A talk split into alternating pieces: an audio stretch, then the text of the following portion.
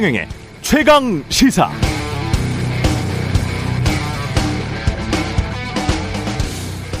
윤 당선인 측 정호영과 40년 지기 표현은 잘못 알려진 사실이라는 제목의 보도. 어제 인터넷 포털을 대거 장식했습니다. 어떤 신문사는 속보라는 타이틀까지 옆에 달아놨더군요. 정호영 보건복지부 장관 후보자가 내정된 게 지난 10일입니다. 오늘이 20일이니까 딱 열흘 전인데 그때는 언론들 한결같이 두 사람의 관계가 40년직이라고 썼습니다. 덧붙여 학교 다닐 때부터 통솔, 통솔력이 있고 경북대 병원장을 할 때도 소통과 행정에서 능력을 보였다는 대학 동기의 말을 전하면서 정 후보자를 띄우려는 듯한 언론도 있었습니다. 그런데 장관 후보자로 지명된 지 열흘이 지나서 40년 지기 표현은 잘못 알려진 사실이다. 그럼 당초 이 40년 지기라는 말, 이 표현을 언론은 대체 누구로부터 전해 들은 것이며 열흘 전 거의 모든 언론이 40년 지기라고 표현했을 때는 아무 말도 안 하던 인수위 윤석열 당선인 측은 왜 이제야 40년 지기란 표현은 잘못됐다 이렇게 말하고 있는 것일까요? 40년 지기가 아니라고 본인이 지명한 장관 후보자와 거리두기를 하려는 듯한 당선인 측의 언론 플레이나 40년 직이라고 했다가 40년 직이 아니라니까 이걸 속보로까지 처리하는 언론이나 공색해지기는 마찬가지입니다. 늘 함께 몰려다니니까 이렇게 되는 게 아닐까요? 코로나19로 인한 사회적 거리두기는 해제됐지만 언론과 정치 이 둘 사이에 일정한 거리두기는 늘 필요해 보입니다.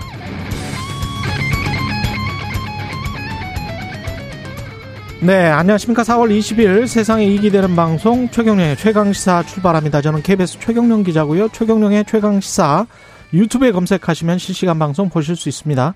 문자 참여는 짧은 문자 50원, 긴 문자 100원이 드는 샵 9730 또는 유튜브에 의견 보내주시기 바라고요. 무료 콩 어플도 많은 이용 부탁드리겠습니다.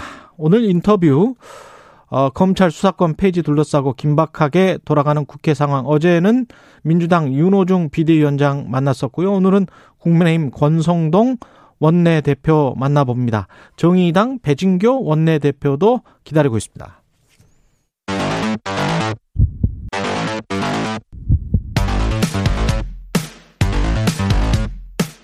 오늘 아침 가장 뜨거운 뉴스 뉴스 unboxing 자 뉴스 unboxing 시작합니다. 김민아 시사평론가 나와 있습니다. 안녕하십니까? 안녕하세요. 오늘도 민 기자님은 차도가 없는 모양입니다. 예, 단출 단출하게 좋습니까? 좀 아니, 외롭죠? 외롭습니다. 제가 뭐 말은 얼마든지 많이 해서 예. 시간을 뭐 시간이 뭐 부족 시간이 예. 남거나 이런 건 아니지만 예. 그러나 셋이 하던 걸 둘이 하려니 그렇죠 아무래도 네, 좀 어색하기도 하고요. 예. 나이 차이가 많이 나잖아요 최경영 기자님하고 제가. 뭐 그런 말을 굳이 그러다 보니까 다소 세대 차이도 있고 어색하기도 하고. 네. 그럼 뭐 민동기 기자랑은 별로 나이 차이가 안 나요? 아 이게 도 중간에 이제 아, 한 중간에 한 명이 있으니까. 네. 예. 알겠습니다. 김민아 평론가는 나이 차이가 크게 난다. 예, 검수 완박 관련해서 계속 4대, 4당 원내대표가 회동을 해서 밤늦게까지 이야기한 것 같아요. 예. 일단 뭐 회동을 해서 어, 회동을 하고 또 오후에 추가 회동도 하고 뭐 이랬는데 접점을 예. 찾지를 못했습니다. 그래가지고 뭐 서로 차이가 나는 부분만 서로 이제 핏대를 좀 올리다가 끝났는데 근데 이 자리에서 예. 어, 주목된 이런 발언이 나왔어요. 그래서 음. 권은희 국민의당 원내대표가 어쨌든 예. 국민의힘하고 국민의당이 합당을 하기로는 했지만 음. 아직은 이제 합당 절차가 완료된 게 아니기 때문에 국민의당 원내대표로서 권은희 의원이 참석을 했는데 이렇게 얘기를 했습니다. 검찰 개혁의 중추는 수사 기소의 분리다. 미진한 부분은 시급하게 재정립해야 된다. 라고 했는데 이게 원론적으로 결국 수사 기소 분리에 찬성 찬성한다 네, 이런 취지로 받아들여지는 거 아니겠습니까? 음. 또 권은희 의원은 이제 경찰 출신이기도 하고 그러니까 그렇죠 변호사 되자마자 경찰에 그렇습니다. 들어갔죠. 그렇죠. 네. 그렇기 때문에 이제 이런 얘기 한 것 같은데 그러다 보니까 국민의힘 쪽에서는 이거 합당할 사이인데 왜 이렇게 얘기하느냐라면서 반발하고 있는 그런 목소리고요. 음. 그리고 권은희 의원은 또 비례대표 의원이기 때문에 여기는 무소속 아니에요 지금? 아, 아직 국민의당 예. 원내대표인데 무소속 해달라고 그렇습니다. 했었던 거죠. 제명을 또 요구하고 있습니다. 그 그랬죠. 제명이 뭐 국민의힘이나 이 노선이 달라서라기보다는 음.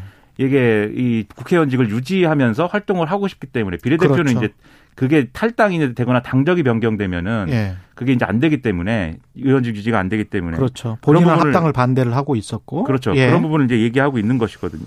그래서 이제 이게 이 쟁점이 될 것으로 보이는데 왜냐하면 필리버스터를 이제 국민의힘이 이 검수완박 관련 법안을 막기 위해서 실시할 경우에 180석이 있어야 이걸 중단시킬 수가 있습니다. 예. 근데 언론의 분석을 보면은 예, 민주당이 이 무소속 의원까지 다 끌어모아 가지고 이 총의를 모으면 그게 이제 179명인데 정의당 없어도. 그렇죠. 정의당이 없는 경우에 예. 그러면 이제 여기에 권은희 원내대표가 가세할 경우에는 180명이 되기 때문에 뭐 필리버스터 무력화가 가능하다 이런 얘기 나오고 있어가지고 필리버스터도 못하게 되는 거네요. 그렇습니다. 그런데 예. 또 여기에 대해서는 민주당이 뭐 회기를 쪼개가지고 뭐 무력화한다라는 전략도 있기 때문에 음. 이게 뭐 어떤 핵심적인 뭐 어떤 그런 것까지는 아니겠지만 어쨌든 어쨌든 이런 기류에 이제 좀 묘한 분위기가 있고요. 그 다음에 국회에서 법사위 법안심사 법안심사 1소위에서 이 구체적인 민주당 안에 대한 조문 심사가 진행이 됐습니다. 그런데 어, 이 진행되는 와중에 이 뭐 결론을 내지 못하고 음. 오후 11시에 법안 심사가 중단이 됐는데요. 예. 왜냐하면은 민주당 최강욱 의원이 어, 막말을 했다. 이 논란을 음. 가지고 늘 국회라는 건 그래요. 하다가 다른 거 가지고 싸우다가 이제 논의가 예. 중단이 되거든요. 그래서 막말을 했다. 이거 예. 가지고 이제 중단이 됐는데 최강욱 의원이 전주의 의원, 국민의힘 전주의 의원에게 적해라고 했는데 이게 음. 문제다라는 게 국민의힘의 에, 주장입니다.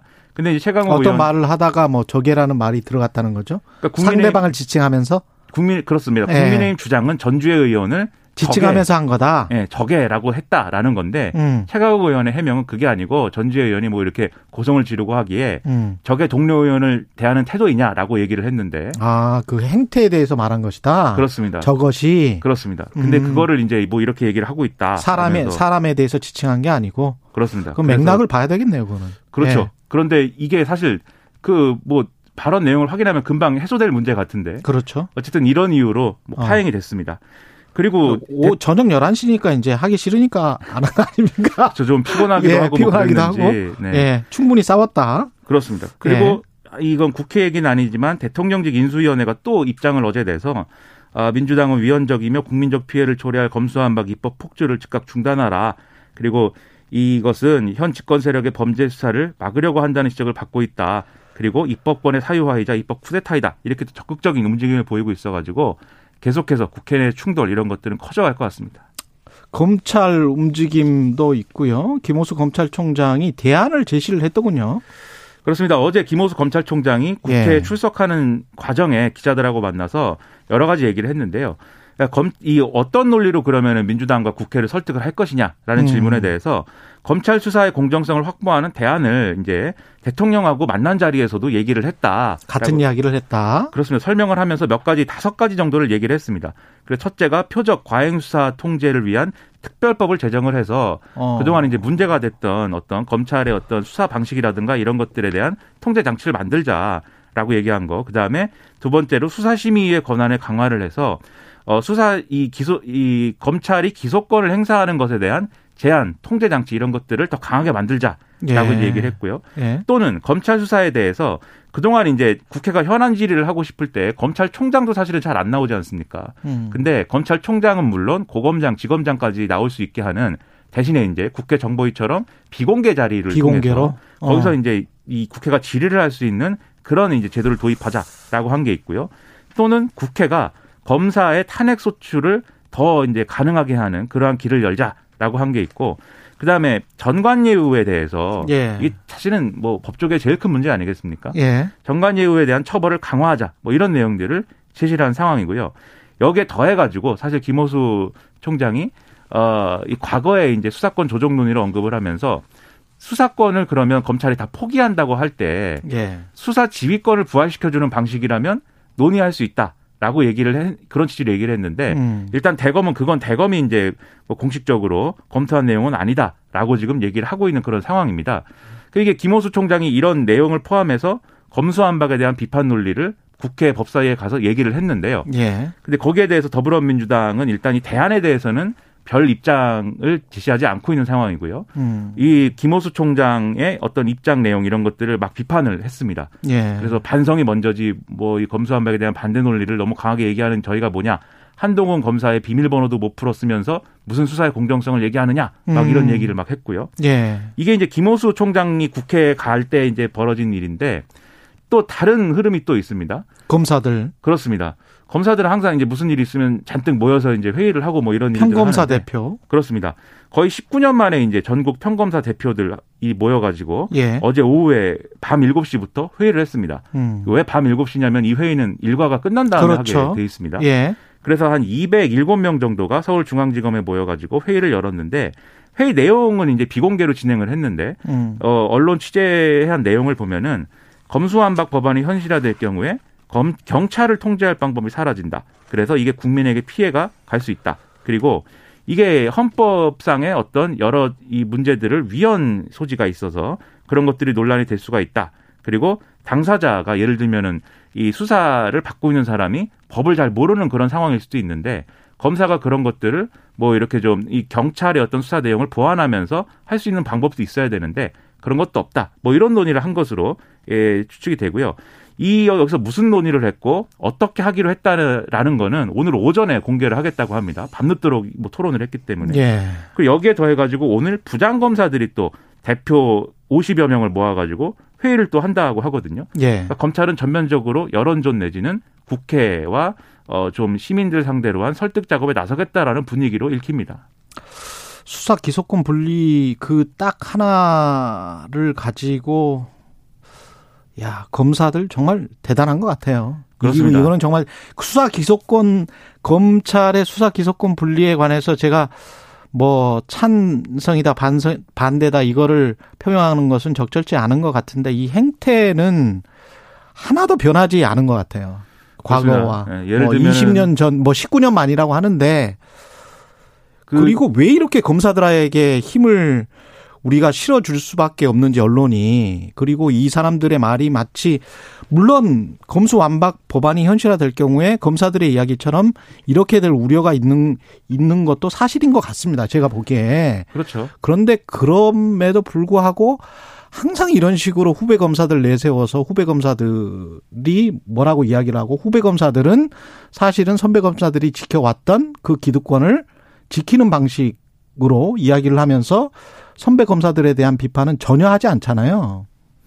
그 19년 이게 전에도 맞나? 19년 전에도 평검사들이 회의를 열었다는 사안이 예. 강금실 법무부 장관 당시에 인사권 문제였거든요. 예. 그 기수 파괴 인사 이런 것들에 대한 반발하는 차원이었는데 그런 전례가 있다 보니까 그러니까 인사권이라는 게 뭐 이런 뭐 예를 들면 국민들의 어떤 실익이나 이런 거하고는 별 관계 없는 거잖아요. 그렇죠. 그러다 보니까 지금 말씀하신 것처럼 검사들이 자기 이해관계 앞에서만 이제 반발하는 거 아니냐 이런 의심들을 다 할 수밖에 없는데 근데 또 말씀하신 것처럼 또 검수완박에 대한 우려, 법조계의 우려라는 게 검사들만 또 이렇게 제기하고 있는 건 아니에요. 예를 들면 어제 또 대법원 법원행정처가 어. 어, 이 의견서를 국회 법사위에 제출을 했는데 이것도 오늘 상당히 보도가 많이 되고 있습니다. 그렇죠. 그래서 이게 이, 이 법안 조항에 대해서 우려가 된다라는 게 핵심 내용이고 음. 이 구체적인 내용을 소개를 해드리면은 어 지금 경찰이 신청할 때에만 검사가 법원에 구속영장 청구할 수 있게 한 이 조항은 어 헌법재판소가 어 검사의 영장 청구권을 보장한 것과 충돌한다. 예. 그러니까 지금 헌법에는 검사가 영장을 청구하게 돼 있는데 이게 반드시 검찰청법상의 검사는 아닐 수도 있는 거지만 음. 검사가 자체적인 판단을 통해서 영장 청구하게 한 영장을 청구할 수 있는 권한을 어 이 완전히 봉쇄한 것은 예. 그건 이제 문제가 있다라는 게 이 논리입니다. 그리고 이제 대법원은 또 검사가 보안 수사를 요구할 수 있는 사건의 범위를 더 확대를 해야 된다라고 지금 또 어, 지적을 했는데 어, 예를 들면은 이 개정안 내용은 검사가 경찰의 보안 수사를 요구할 수 있는 사유에 대해서 불송치 결정에 대한 이의 신청을 받은 경우 등으로 이제 제안을 하고 있는데 이게 이 실질적으로 현실에 적용해 보면은 경찰 수사가 잘 안 됐을 경우에 고소인이 법률 지식이 부족해서 이의 신청을 하지 못한다든지 이런 사안의 경우에는 검사가 더 적극적으로 이건 수사를 해야 된다라고 할 음. 필요가 있는데 그걸 이제 못하게 하는 예. 그런 조항이 될 수 있다 라는 우려를 표명을 한 겁니다. 이런 지적들은 참 일리가 있는 것 같습니다. 그렇죠. 예. 그리고 또 개정안이 시행될 경우에 구속해야 될 피의자가 구속되지 않는 사태도 발생할 수 있다. 음. 그래서 어 이것도 이제 이 검사의 이제 보안 수사권 요구와 관련돼서 수사가 이제 좀 부실할 경우에 대한 우려 그런 것들이 어좀 그렇죠. 보안 장치 필요하다라는 거고 그리고 해외 사례를 보더라도 음. 이렇게 검찰의 직접 수사를 완전히 이제 근본적으로 제한하는 그런 입법례는 없다라는 게 이 대법원 법원 행정처의 의견서의 내용이거든요. 음. 근데 일단 더불어민주당은 국회에서 이 법원이 옛날엔 옛날엔 안 그랬는데 지금은 국민의힘 눈치 보는 거냐 이렇게 하는 반발을 많이 또 했습니다. 그러다 보니까 이런 여러 가지 우려가 있음에도 불구하고 논란이 쉽게 정리는 안 되는 것 같아요. 논리적으로는 법원 행정처 말이 뭐 충분히 일리가 있는 것 같고 제가 취재 기자와 데스크 사이에 어떤 취재 기자 데스크가 취재까지 하면서 모든 것을 다 할 수는 없다. 그래서 취재와 데스크는 분리가 돼야 된다. 데스크가 객관적으로 사안을 볼 수 있는 거는 맞다. 그래서 기소권을 데스크가 갖고 취재는 수사를 하고 뭐 이런 식으로 설명을 했잖아요. 근데 이걸 이제 법원 행정처 해석과 맞물려서 설명을 해보면 데스크가 그렇다고 취재 기자가 뭔가 어, 취재를 잘못한 것 같은데 관련해서 당사자에게 전화를 걸지 말아라. 그렇죠. 그러니까 보완 수사를 하지 말아라. 그렇죠. 또는 확인을 하지 말아라. 이렇게 법으로 규정을 해버린다면 그 뉴스룸이 돌아갈까? 그렇죠. 또는 취재 예. 기자가 전화를 안 받아요. 그래서 데스크가 그렇죠. 기사에 있는 취재원한테 직접 전화해서 예, cross check를 했다. 그렇죠. 그럼 그걸 못하게 되는 거 cross 아니냐라는 check를. 못하게 해버리면 그게 그게 제대로 된 데스크를 할 수 있나? 그렇죠. 그런 생각은 드는 거죠. 그래서 이게 지금 법원 행정처 이야기는 저는 충분히 납득이 가고 다- 다만 수사 이 기소권 분리와 검사들의 행태 그다음에 검찰총장이 제시한 이 방안 검찰 수사에 대한 국회 현안 질의를 도입하겠다. 이거 잘못하면은 국회와 검찰 간의 거래로 이어질 수 있습니다. 그럴 수 있습니다. 네. 이거는 아닌 것 같고 국회 검사 탄핵 소추 강화 검사가 뭐 그렇게 대단한 자리라고 탄핵 소추를 강합니까?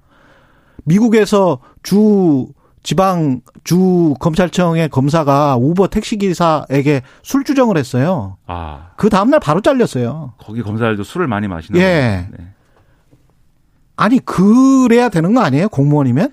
그렇죠. 그리고 또 이제 아니 99만 원 세트 받았으면 제대로 본인들이 기소를 하든 징계를 하든 그래야 됐던 거 아닙니까? 그렇습니다. 그런 거를 안 하고 지금 이러니까 정치적 불공정성 논란에 항상 휩싸이고 자기 식구 감싸게 한다고 그렇게 이야기하잖아요. 그렇죠. 그래서 사실 제도의 안착이나 이런 게 중요한 예. 게 공수처가 제 역할을 할 수 있도록 하는 그런 것들이 필요한 거고 예. 우리가 이 논의를 할 때 앞으로 돌파구를 찾기 위해서는 두 가지 입장에 주목을 해볼 필요도 있는 것 같아요. 예. 첫째는 수사 기소 분리에는 반대하는데 하지만 검찰의 수사권을 줄이는 거는 동의한다. 이 그렇죠. 입장이 있거든요. 맞습니다. 예, 이 입장이 첫째 이 주목해야 될 입장이고 두 번째는 예. 수사 기소 분리에 찬성하는데 음. 민주당이 낸 이 법안이 음. 너무 빈구멍이 많고 부실하다. 이 입장이 있어요.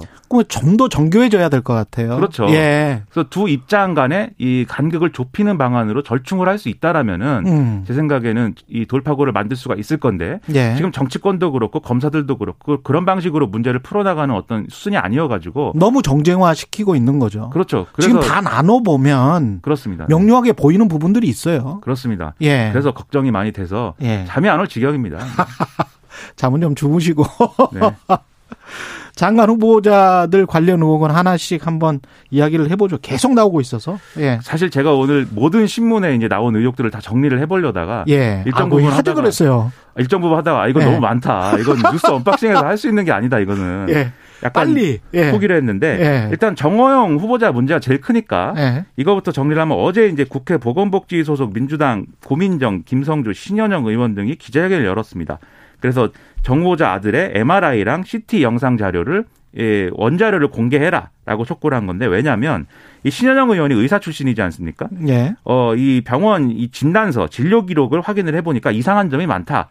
그래서 이게 제출이 돼가지고 이 병무청에 가서 등급이 조절이 된 건데 그래서 현역 받았다가 사회복무요원을 그 복무를 하게 된 근거 자료인데 이게 이상하다라는 거예요. 뭐가 이상하냐면 병- 병원 진료 기록을 보면은 의사 소견은 이제 허리 디스크다 이게 이렇게 이제 쭉 적혀 있는데 진단서에는 척추 협착으로 진단명이 돼 있다. 그러니까는 의사는 이 디스크라고 생각을 했는데 진단명은 척추 협착으로 나와 있으니까 이 의사의 지- 이 소견하고 진단명이 안 맞는다. 이게 왜 그런 음. 거냐라는 이제 지적이 하나가 있고요. 그 다음에 진단서에 이제 요추 6번에 문제가 있다라는 취지의 이제 어 그 표현이 돼 있는데 예. 이게 요추 6번이라는 부위는 없다 인간의 요추에.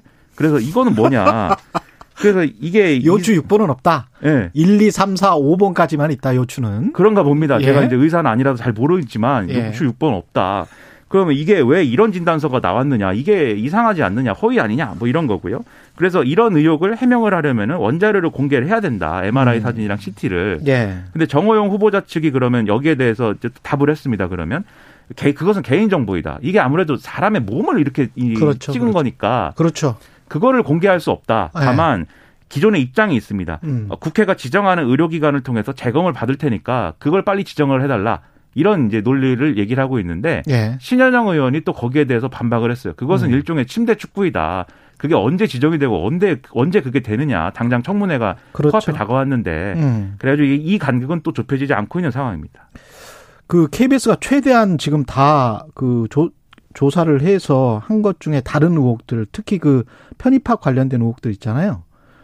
그 이게 지금 KBS 보도를 보면 편 경북대 의대 편입학의 모든 평가 영역에 대한 점수, 평가 위원들의 실명과 채점 내역이 적시된 이 서류들을 다 모았어요. 구술이든 네. 구술이든 면접이든 KBS 탐사보도부에서 했다는데 정호영 후보자의 논문 공저자 그렇습니다. 병원 내 뭐 비슷한 직위 또는 아랫사람 또는 뭐 윗사람은 없으니까요. 동문의 임원 인연 이렇게 세 분류로 인원이 인연이 있는 교수들이 딸에게 준 구술 평가, 아들에게 아들 서류 전형에서 준 평가가 다 높았고 이게 다른 평가위원들이 준 점수보다 훨씬 높았다. 그렇습니다. 많은 차이가 났다. 이거는 종호영 후보자가 천문학적인 확률로 위원들이 그 심사위원들이 알았, 알았다면 어떻게 됐을 것이다라는 그것보다 더 높은 확률이에요. 그렇습니다. 이거는 우연의 일치라고 보기는 좀 힘들어요. 예. 그리고 이제 언론에 여러 정황들이 보도가 되는 것이 예. 예를 들면 정호영 후보자가 그럼 그 이 뭐 이렇게 심사위원이 무작위로 뭐 이렇게 배정됐다라고는 하지만 예. 다들 이제 아는 네트워크 상에 있는 사람들인데 예. 그 사람들 중에 그러면 아무도 만나지 않았고 그 누구에게도 이제 얘기를 하지 않았을까 음. 뭐 만난 정황이나 이런 것도 일부 보도가 되거든요. 예. 그리고 또 정호영 후보자가 이제 입시에 제출한 논문에 대해서도 어제도 말씀드렸지만 이게 짜깁기다. 이게 논문 하나에 대해서는 뭐 다른 유학생 것을 짜깁기 한 거 아니냐 이런 의혹이 나온다고 말씀드렸는데 나머지 하나도 이제 그런 것 같다.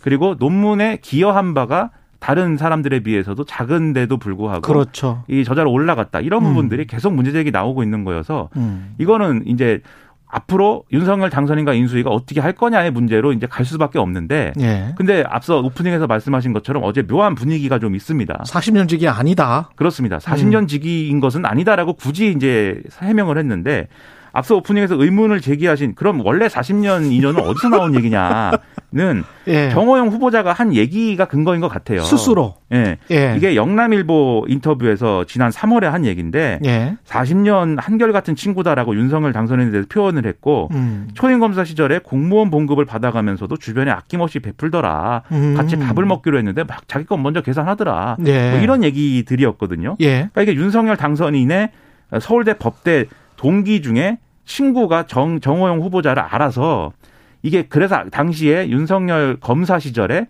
대구에 근무할 때 알게 된 인연이다라는 건데 예. 이것이 이제 40년 직위론으로 막 이렇게 표현이 된 거죠. 어. 근데 말씀하신 대로 지금까지는 별말 안 했는데 이거에 대해서 예. 갑자기 40년 직위가 아니다라고 한 거는 어. 지금 검증이 40년 직위여 가지고 허술하게 된 거 아니냐라는 비판을 피해가기 위해서 아니냐라는 음. 거거든요. 여기에 또 하나 이제 의문 어, 주목해 볼 만한 게 음. 윤석열 당선인이 부정의 팩트가 확실히 있어야 된다라고 얘기한 거에 대해서 어제 인수위가 법적 책임만 얘기하는 게 아니고 도덕성까지, 도덕성까지. 얘기하는 거다. 라고 했거든요. 음. 그리고 낙마 가능성이나 이런 것들을 대비하는 일부 정황 이런 것들도 있어서 예. 어떤 선택을 할 것이냐가 상당히 주목이 되고 있습니다. 이상민 행정안전부 장관 후보자는 위장전입 의혹이 있고 김인철 후보자는 군 복무 중에 대학원 진학한 게 아니냐. 거기에서 그러니까 대학원 을 한국외대 대학원을 다녔는데 입학하고 나서 그 기간이 한 학기가 육군 중위로 복역하던 기관하고 그렇습니다. 똑같다. 이게 어떻게 된 거냐. 그리고 어, 부대랑 항공대가 50km 차로 떨어져 있는데 예. 동시에 할 수가 있었겠느냐. 예. 학위를 그냥 뭐 별 수업 듣지 않고 받았거나 음. 군복무를 사실상 안 한 거 아니냐 이런 의혹이 있습니다. 원희룡 후보자의 건설업체 유착국은 한겨레 보던데 이거는 좀 나중에 자세히 하도록 복잡합니다. 하고요. 예, 네. 복잡해서. 황성희 님이 민동기 기자 기다리고 있습니다. 이렇게 말씀하셨는데 아직 목소리가 잘 안 나온다고 하니까요. 곧 출격할 겁니다. K1791님. 예, 요, 요추 6번으로 지금 난리가 났어요, 게시판에. 아 예, 그렇습니까? 간호사 님이 네. 정의를 해 주셨습니다. 간호사입니다. K1791님. 요추는 5번까지 있는 게 맞지만 가끔 뼈마디가 한 개 더 있는 사람도 있긴 음, 있어요. 네. 저도 6개입니다. 아 그렇군요. 그런 그렇답니다. 사례인지를 또 확인을 해봐야 예. 되겠네. 뉴스 unboxing 김민아 평론가였습니다. 고맙습니다. 고맙습니다. KBS 라디오 최경영의 최강시사 듣고 계신 지금 시각 7시 45분입니다.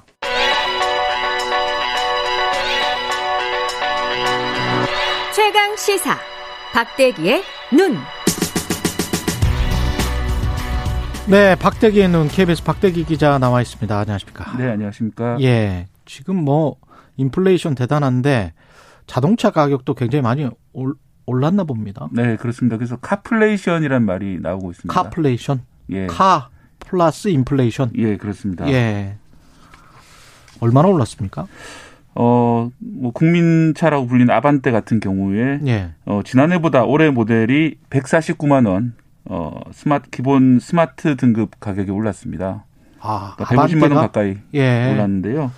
물론 이제 연식이 바뀌면서 좀 나아진 그런 옵션들이 있다라고 합니다. 그래서 음. 한 50만 원짜리 오디오나 후방 카메라가 들어가서 그렇다라고 하는데 그래도 거의 한 90만 원 가량이 더 오른 셈이거든요. 예.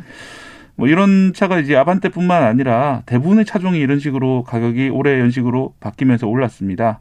이 모하비 같은 경우에도 90만 원 가량 올랐고 등급에 따라서는 최대 200만 원 정도 올랐고요. 예.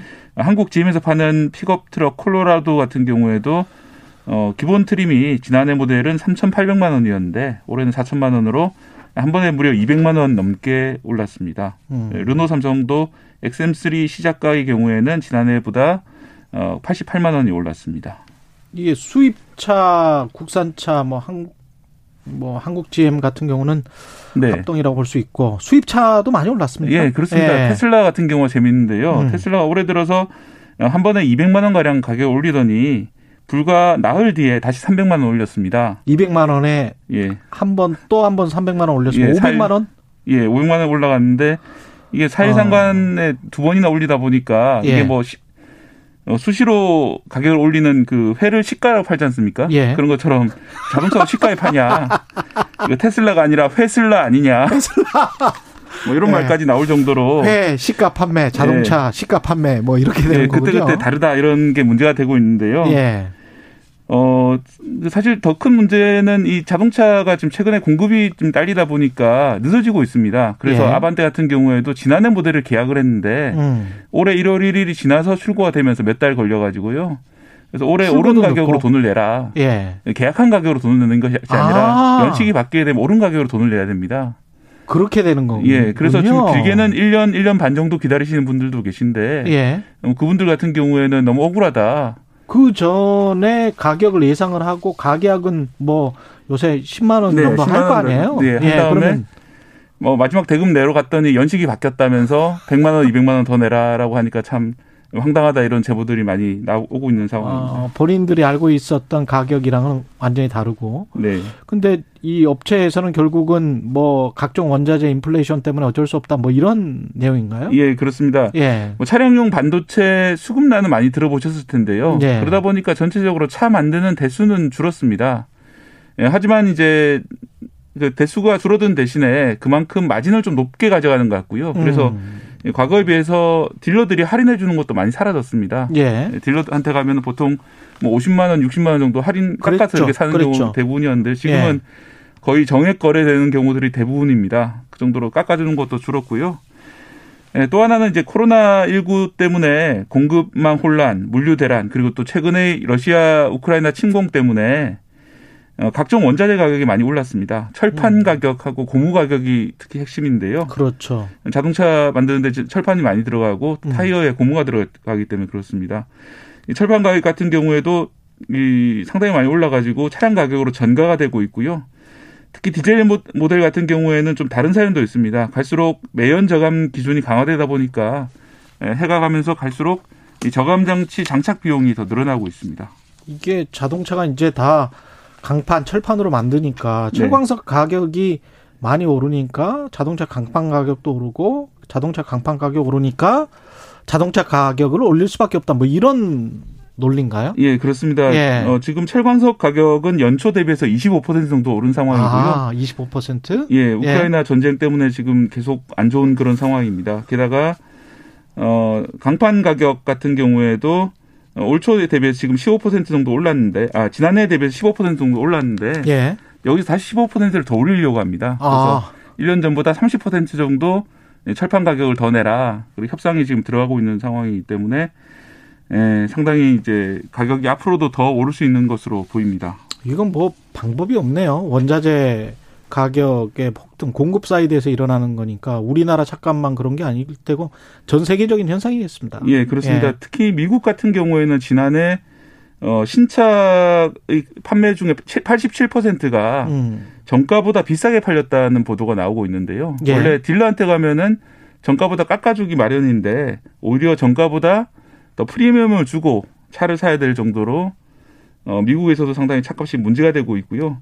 이러다 보니까 미국 중고차 가격도 역대 최대 최고까지 올랐다 이런 보도가 많이 나오고 있었습니다. 예. 하지만 한 가지 다행스러운 점은 지난달에 미국 중고차 가격이 3.8% 정도 내렸거든요. 아, 내렸어요? 예, 그래서 이게 아, 이 인플레이션이 특히 이제 카플레이션이 정점에 갔고 좀 꺾이는 게 아니냐 어. 이런 좀 조심스러운 전망들이 미국 쪽에서 지금 나오고 있는 상황이고요. 예. 또 우리나라에서도 최근 4월 달 들어서 어, 중고차 가격이 조금씩 내리고 있다 이런 보도들이 나오고 있는데 예. 이 보도는 조금 주의하실 필요가 있는 것이 중고차 업체들이 지금 내고 있는 보도 자료거든요. 예. 그렇기 때문에 좀 할인을 그러니까 판매를 유도하기 위해 가지고 이렇게 나오는 게 아니냐 수도 의심이 있죠. 되긴 하는데 예. 어쨌든 국내도 어, 중고차 가격이 좀 내린다는 소식이 지금 나오고 있는 그런 상황입니다. 경제라는 게 뭐 살아있는 생물이니까 또 금리가 인상되고 그러면 수요가 위축될 것이기 때문에 한정없이 올릴 수는 없을 거예요. 근데 가격이 어느 정도 이상으로 올라가게 되면 구매력이 떨어지기 때문에 예. 그렇습니다. 사실 어, 중고차를 그동안 살려고 했던 사람들이 많이 포기를 해서 가격이 좀 떨어지고 있다 이런 분석도 있습니다.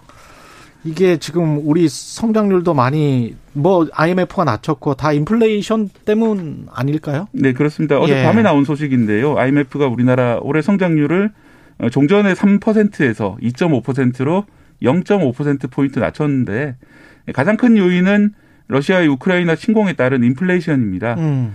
어, 특히 우리나라 같은 경우에는 수출 위주의 경제인데 우리나라가 주요 수출 시장이라고 할 수 있는 어, 중국이라든지 미국, 유럽의 올해 경제 성장률이 크게 떨어졌기 때문에 그 영향을 우리나라도 그렇죠. 받고 있고 예. 특히 하반기로 갈수록 어, 우리가 이제 중국이나 유럽, 미국의 상품을 팔아야 되는데 그 나라들이 가난해지기 때문에 음. 상품 어, 수출 물량이 좀 줄어들 수 있는 그런 문제들이 나오고 있다 이런 분석이 나오고 있습니다.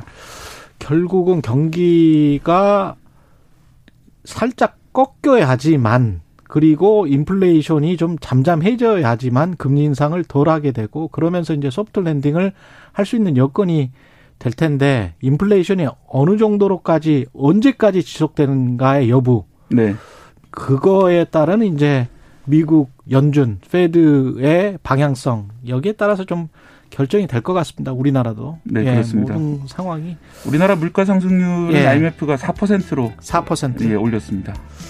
4%라고 하지만 4%보다 훨씬 크게 느끼실 거예요. 아마 지금 체감 물가 지수는. 예. 여기까지 듣겠습니다. KBS 박대기 기자였습니다. 고맙습니다. 예, 감사합니다. KBS 1라디오 최경령의 최강시사 1부는 여기까지입니다.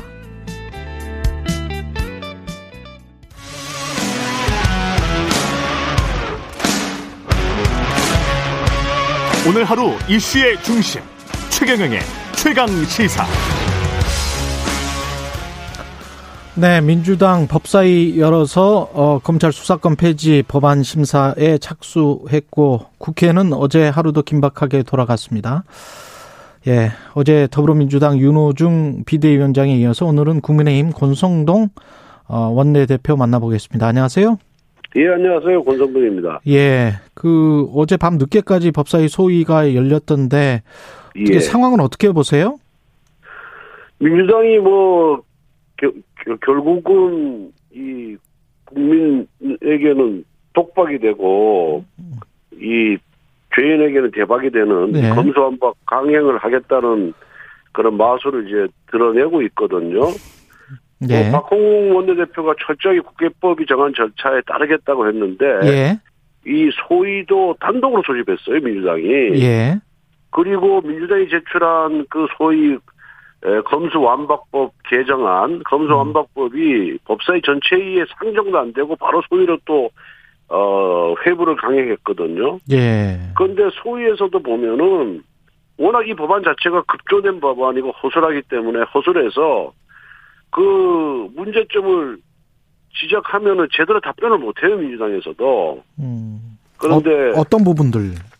뭐 구체적으로 뭐 여러 가지 부분이 많이 예. 있죠. 예. 많이 있는데 그거는 뭐 역시 말씀드린 그, 바 워낙 뭐 시- 전문적인 것이라 예, 예. 예, 국민들이 잘 이해를 못 하실 겁니다. 예.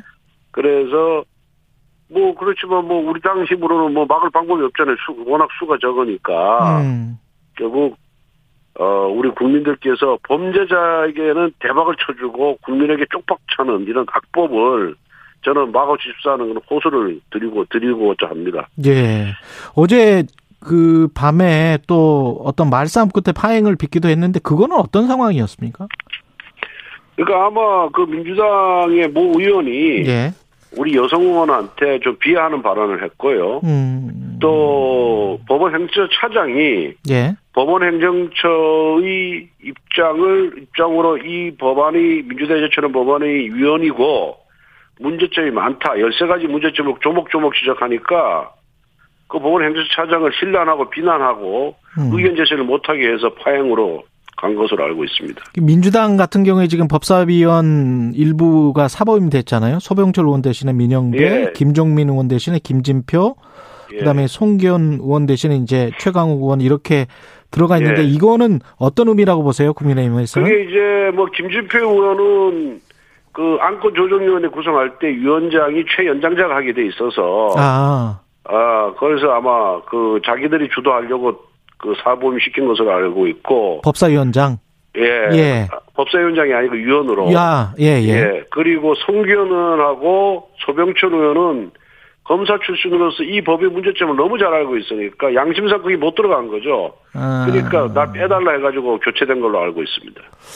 알겠습니다. 그 지금 어제 오후에 또 그 박병석 국회의장 주제로 예, 예, 예. 그 거기에서는 어떤 이야기가 오갔어요? 어, 뭐, 박병석 의장님께서 중재를 하시겠다고. 예. 어, 양쪽을 불러서 서서 서로 이제 이 법안의 문제점에 대해서 우리가 문제 제기를 하고 예. 또 민주당이 답변하는 그런 형식으로 사실관계를 확인하는 어, 음. 그런 입장을 교환하는 그런 자리였는데 예. 예, 일단은 뭐 그 정도로 서로 의견만 교환하고 예. 이렇게 끝났습니다. 예. 중재는 지금 전혀 안 될 상황입니까? 어떻게 보세요? 글쎄, 뭐, 민주당이, 일단 이 법은, 법원 행정처 차장도 얘기했듯이 위헌이거든요. 그럼 이 위헌 상태를 어떻게 해소할 것이냐. 음. 뭐 이런 부분에 대해서 본인들이 먼저 양보안을 갖고 와야 대화가 되지 않을까 싶습니다. 아, 국민의힘 입장에서는 민주당이 양보한 법안의 수정안이나 개정안을 가지고 와야 된다. 아, 그러니까 이 검수, 검찰 수사권을 완전히 박탈하는 것에 포기를 해야죠. 그리고 검찰 수사권을 어떻게 조정할 것이냐. 예. 이 부분을 논의해야 논의해야 하는 그런 구조를 가야지 에, 되고 그리고 이 문제가 다른 나라 같은 경우에는 형사소송법 조문 하나 바꾸는데 10년씩 걸립니다. 예. 그런데 지금 민주당이 제출한 법안에 대해서 어제 우리가 이런 문제점 저런 문제점을 제기를 했는데 민주당 의원들이 답을 제대로 못해요. 음. 그래서 우리가 즉석에서 생각해낸 문제점도 제대로 답변을 못하는데 예. 이 법안의 문제점이 굉장히 많이 있을 거다. 그러니까 소위 말하는 선수들을 불러 모아서 음. TF를 구성해서 정말 제대로 한번 논의를 해보자. 음. 라는 것이 저희들의 입장입니다. 그 민주당 윤호 윤호중 비대위원장의 어제 이야기를 들어보니까 일단은 법안이 수사권을 폐지하고 그 다음에 이걸 어디에 줄 건지 경찰에 다 준다는 것도 아니다. 어디에 줄 건지 그 다음에 유예해서 보안 입법을 하면 된다. 이런 그러니까 주장이던데. 그거 정말 이제 예. 일단은 검찰의 수사권을 완전히 박탈하고 나서 차후에 그걸 뭐 준비하겠다는 거잖아요. 예, 예, 예. 그런데 지금도 100% 범죄에 대해서 경찰이 수사권을 갖고 있습니다. 음. 다만 99%의 민생범죄에 대해서는 경찰이 일차적인 수사권을 갖고 있고 예. 경찰이 검찰의 사건을 송치한 이후에 보충적 수사권을 검찰이 갖고 있는데 음. 이마저도 다 박탈하겠다는 거예요. 그러면 경찰 수사의 미비점이라든가 인권 침해 사항 법령 위반에 대해서는 시정할 방법이 없는 겁니다. 그래서 그 피해는 고스란히 국민들에게 돌아가는 것이고요. 예. 지금 0.7%에 해당하는 부정부패 대형 경제 범죄 사건 등만 검찰이 경찰도 갖고 있지만 검찰이 직접 수사권을 갖고 있거든요. 예. 근데 그런 범죄는 일반 서민들이나 일반 국민이 저지르는 범죄가 아니지 않습니까? 예.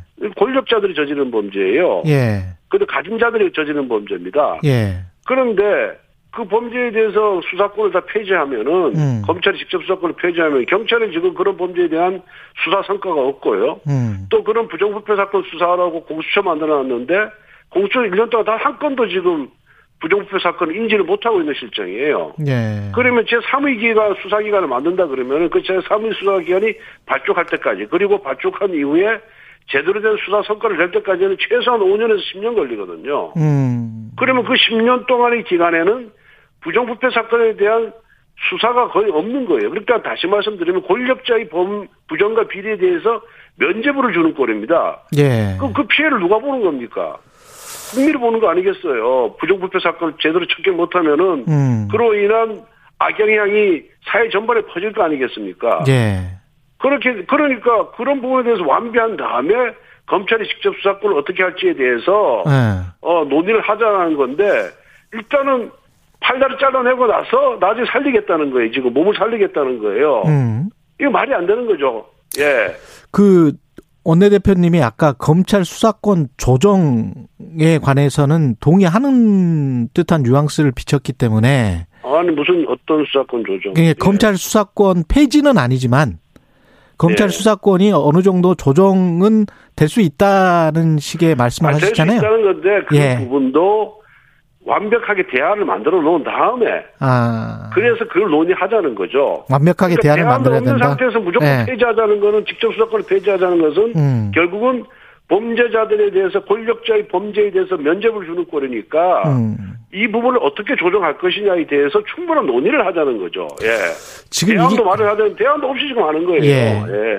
이게 지금 검찰을 바라보는 태도, 검찰을 신뢰하는 그 신뢰하느냐 불신하느냐 이것도 좀 차이가 있는 것 같은데 공호사원님 같은 경우는 그래도 지금 안 하면 또 10년이 지납니다. 국민의힘이 할 생각이 없- 없는 거 아닙니까? 이런 이야기를 하시는 거거든요. 그렇지 않죠. 저도 예. 검찰, 저, 저도 정치 검찰이 피해를 가장 본 사람 아니겠습니까? 예. 문재인 정부의 정치 검찰에서 기소돼서 무죄를 받았고, 예. 제가 검찰 출신이지만 검찰에 대한 애정이 없는 사람이에요. 어, 왜? 예. 정치 검찰의 그런 불공정성이라든가 예. 정치적 편향성을 누구보다 도 뼈대를 경험한 사람입니다. 예. 그렇지만은 그거는 개인적인 문제고요. 예. 국가 전체적으로 볼 때는 부정부패 사건에 대해서 책임지고 수사할 곳이 있어야 돼요. 예. 예. 그런데 지금은 경찰이나 공수처나 뭐 민주당 주장을 하는 제 뭐 미국식 FBI나 예. 이러한 수사기관들이 부패 수사를 다- 담당할 역량이 지금 검찰만큼 올라오지 않았단 말입니다. 음. 그러니까 그런 부분이 다 올라온 상태에서 검찰 수사권을 축소하거나 제한하거나 하는 거는 저는 바- 그거는 반대 안 합니다. 예. 이게 직접 수사권을 예. 이게 지금 수사 그래서- 기소권 예, 그래서 말씀하십시오. 제가 이거는 예. 그래서 국민에게 피해가 가기 때문에 그 음. 필요한 기간만큼은 음. 어쨌든 간에 검찰이 직접 6대 범죄에 대한 직접 수사권을 유지해 주는 것이 맞다라고 보는 겁니다. 예. 예. 이, 게그 김호수 검찰총장의 뭐랄까요 대안도 그렇고 제가 보기에는 이제 수사 기소권 분리와 검찰의 정치적 공정성 논란이 이게 섞여 가지고 막 논의가 돼서 그러니까 이제 그 그러한 정치적인 도- 뭐 정치적 뭐, 수, 뭐 수사의 독립성이라든가 중립성 예. 예. 이런 부분에 문제가 있었기 때문에 예. 2년 전에 문재인 대통령과 민주당이 검경 수사권 조정 법안에서 99%의 범죄에 대한 1차 수사권을 경찰에 다 넘겼잖아요. 예, 그리고 0.7%에 해당하는 요소 6대 중요 범죄에 대한 수사권은 검찰에 남겨놓은 거예요. 왜? 예. 문재인 대통령도 이거 당장 경찰에 넘겼을 때 수사 공백이 생긴다고 범죄 대응 역량이 떨어진다고 판단한 겁니다. 음. 그런데 지금 시행한 지 1년밖에 안 됐는데 예. 그 사이에 그 1년 전과 지금의 여건과 상황에 아무런 변함이 없어요. 예. 그런데도 불구하고 검찰 수사권을 완전히 폐지하겠다 그러면은 음. 이건 결국은 민주당이 노리는 바는 뭐냐? 예. 민주당의 부정과 비리, 이재명 후보의 그 대장동 사건, 백현동 사건 이에 대한 검찰 수사를 막겠다는 거예요. 근데 음. 명분은 검찰 수사가 불공정했기 때문에 독립적이지 못하고 정책 편향성이 있었기 때문에 예. 다, 핵- 다 폐자, 저기 검찰 수사권 완전히 폐지하겠다는 명분을 내걸지만은 예. 속마음은 결국 대장동, 백현동 문재인 정부의 부정과 비리에 대한 수사를 받겠다는 겁니다. 그럼 경찰은 정책 편향성이 없습니까? 경찰의 정책 편향성, 불공정성은 더 심합니다. 어떻게 보면은. 음. 그래서 더 취약하고요. 예. 정치 권력에 더 취약한 데가 경찰입니다. 그러니까 이게 앞뒤가 맞지 않은 모순이에요. 그러니까 검경 다 문제가 있어요. 검찰도 문제가 있고 경찰도 음. 문제가 있는데 이거는 이러한 공정성을 어떻게 담보할 것이나 다른 차원에서 어프로치를 해야지 접근을 해야지 음. 이렇게 수사권 폐지로 한다는 거는 어. 빈대 잡자고 초가상간 태우는 격이라니까요. 근데 그 논리, 그 문재인, 이재명 뭐의 어떤 그, 그 비리나 의혹 수사를 막, 막기 위한 것이다. 여기에 관해서는 박주민 의원은 그렇게 이야기를 하더라고요. 윤석열 정부인데 5월 10일부터는. 예. 근데 윤석열 정부가 임명하는 중수청장이든 뭐 경찰청장이든 그쪽에서 수사를 그러면 한다는 건데 그게 어떻게 당장 지금 지금 당장 예. 당장 그 이재명 후보에 관한 사건은 경- 검찰에 있는 거 아니겠습니까? 예. 그리고 또 이 정부 문재인 정부의 각종 그런 어 부정과 비리 소- 소위 말하는 뭐 울산시장 부정선거 사건이라든가 산업부의 블랙리스트 사건 예. 등등이 지금 계류 중에 있잖아요 검찰에. 예, 예. 그러니까 당장 그거 수사를 어 수사권을 뺏으면은 다 막는 거죠. 아. 예.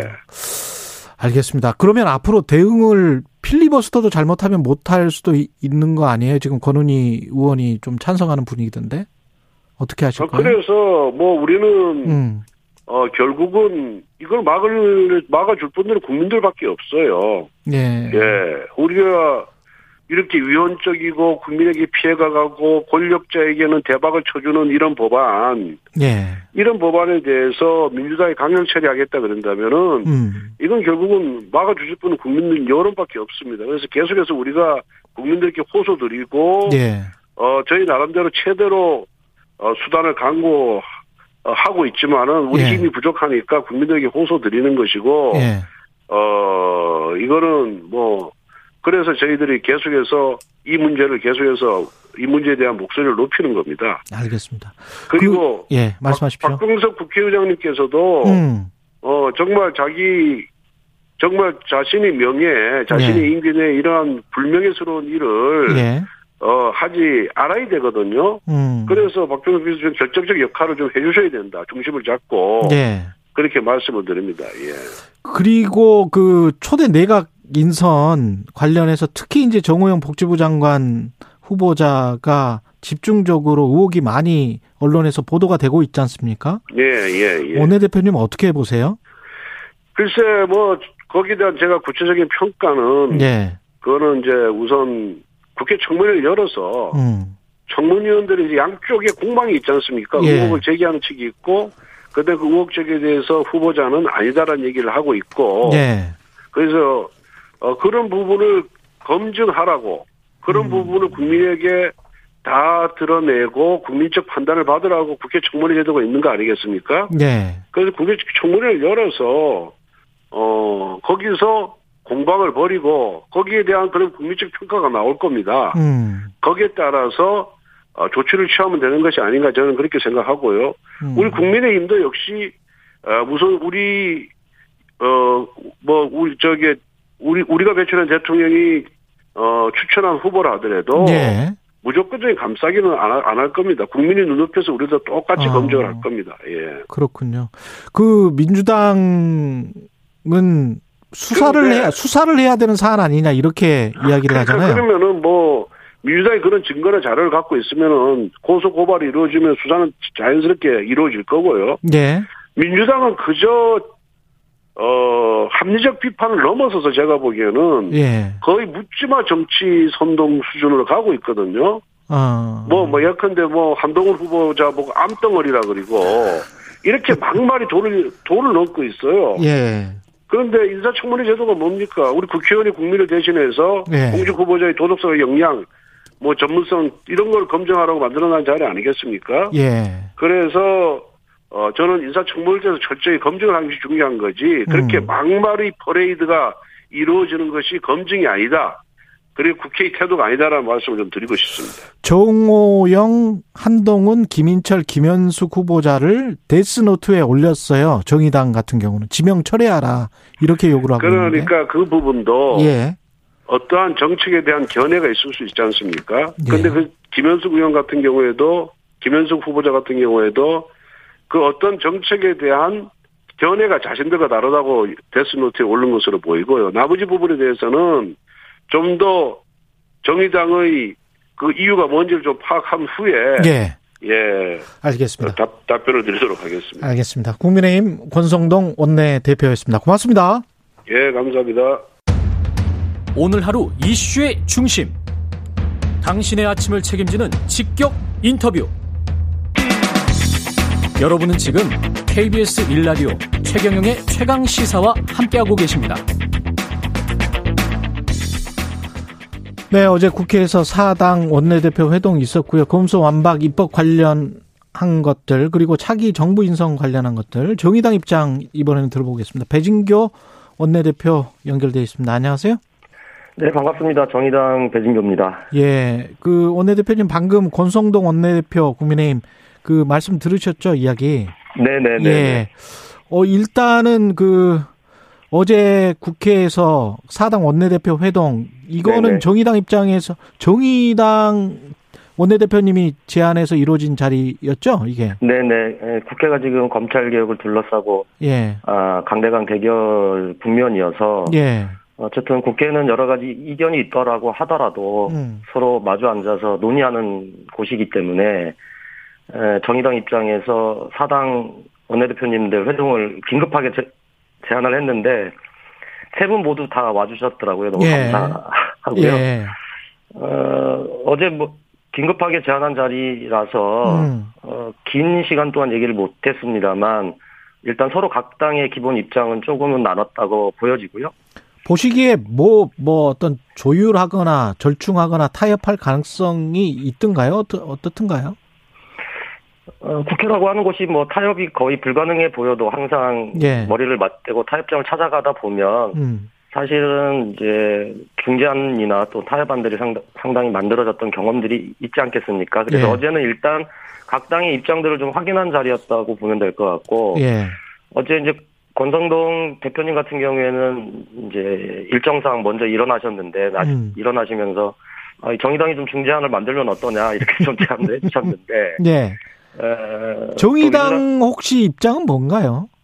중재안 정의당- 같은 게 있습니까? 정의당은 지금 예. 이제 전체적으로 검경 수사 기소 분리에 대해서 원칙적 찬성을 한 입장이고 원칙적 찬성. 다만 이제 민주당이 낸 안에 대해서 우려가 있는 지점들이 있는 거죠. 예. 어, 검경 기소 수사 분리를 한 이후에 3개월 동안 6대 범죄를 국가수사본부로 이전하고 그 기간 동안 국가수사청을 어떻게 만들지를 입법하겠다 이렇게 얘기를 하는데 그 기간이 너무 짧다 사실은. 너무 짧다. 그래서 예. 최소한 1년 이상 필요하고 그 1년 동안 음, 국회 특위 정도를 세- 구성을 해서 음. 국가수사청에 대한 어, 그림도 가- 함께 좀 그리고 이해 관계자들과 함께 예. 그리고 나서 입법을 한 이후에 1년 정도 후에 어. 본격적인 설치가 될 수 있도록 준비하는 기간이 필요하다라고 저희들은 이제 보- 얘기를 드리고 있는 거고 예. 무엇보다도 지금 어, 검찰법 개정안과 그다음에 형사소송법 개정안 중에 형사소송법 개정안 중에 경찰 비대해진 경찰 통제와 관련된 내용이 약간 부실한 상황에 있습니다. 예. 경찰 통제. 예. 아, 네네. 그래 이를테면은 지금 경찰 통제와 관련해서 어 현재는 이제 보안 수사를 검찰이 요청할 수 있게 되어 있는데 예. 이 경우에 이제 경찰이 따르지 않을 경우에는 사건의 송치를 요구하나 수사할 수 있는 조항을 삭제해 버렸어요. 예. 근데 이렇게 할 경우에 이제 경찰이 어, 검찰의 보안 수사를 따르지 않을 때 검찰이 할 수 있는 조치가 아무것도 없게 되는 거죠. 그러니까 통제 기간이 사실 없는 거죠. 음. 그러니까 수사 기소 분리라고 하는 것은 견제와 균형이 함께 가야 되는데 그렇죠. 사실 이제 견제 기능이 없어져 버리는 거죠. 예. 이런 문제들이 있기 때문에 전체적으로 좀 어, 우려되는 지점들에 대해서 저희들이 일단 최근에 입장을 좀 밝혔던 상황인 거고요. 예. 그런 과정에서 저희 정의당도 뭐 중재안이라기보다는 정의당의 검찰 방향에 대한 입장을 지금 어제 오후부터 어. 논의를 하고 있고 오늘 오전에도 좀더 그런 논의를 이어갈 예정에 있습니다. 이게 그 급박하게 돌아가서 혹시 정의당 안이 채택되거나 뭐 네네. 확정돼서 민주당이랑 상의해 가지고 함께 할 가능성 이런 거는 있, 있습니까?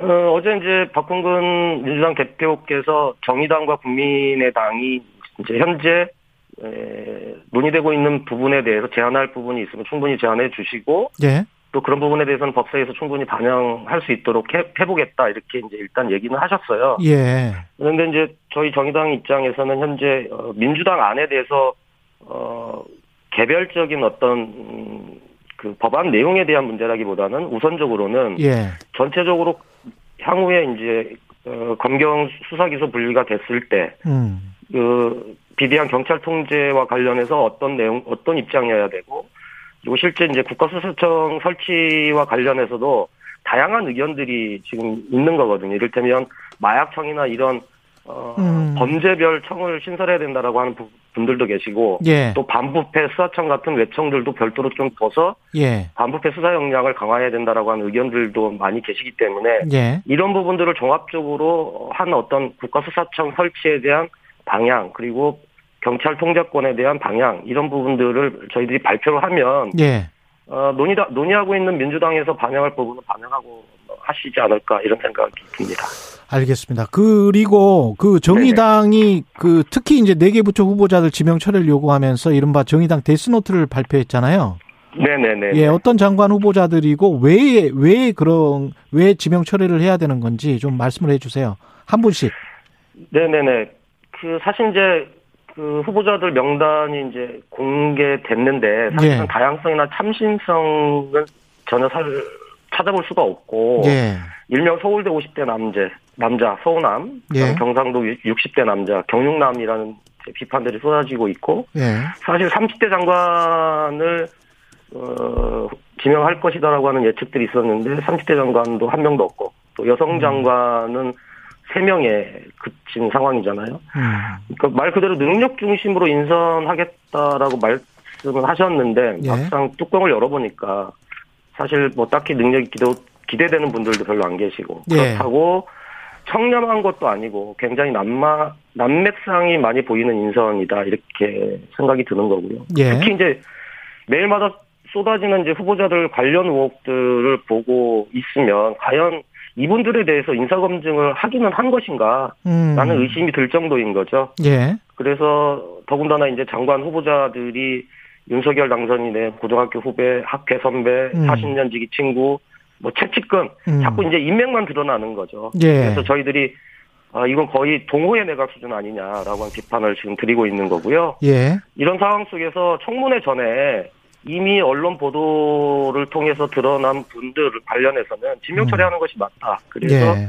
어, 철회 4명에 대한 음, 철회 요구를 했습니다. 우선적으로는 예. 한동훈 법무부 장관 후보자, 예. 그다음에 정호영 복지부 장관 후보자, 예. 세 번째로 김인철 교육부 장관 후보자, 예. 김현숙 여성가족부 장관은 음. 청문까지 오기에도 현재 있는 여러 가지 의혹만으로도 지명 처리하는 것이 맞다 이렇게 판단하고 있는 거고요. 예. 정의당이 이렇게 부적격 판단을 한 것은 어, 6대 기준을 저희들이 마련을 했습니다. 예. 첫 번째는 부동산 투기, 두 번째는 음. 성범죄나 성평등 의식이 결여되어 있는 분, 음.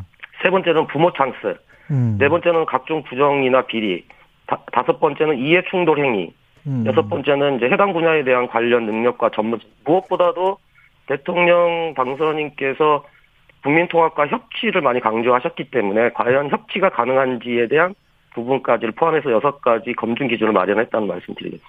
그 검증 기준에 따라서 부적격하다라고 하는 사람들이 한동훈, 정호영, 김인철, 김현숙이다. 왜, 네네. 왜 그렇습니까? 한동훈.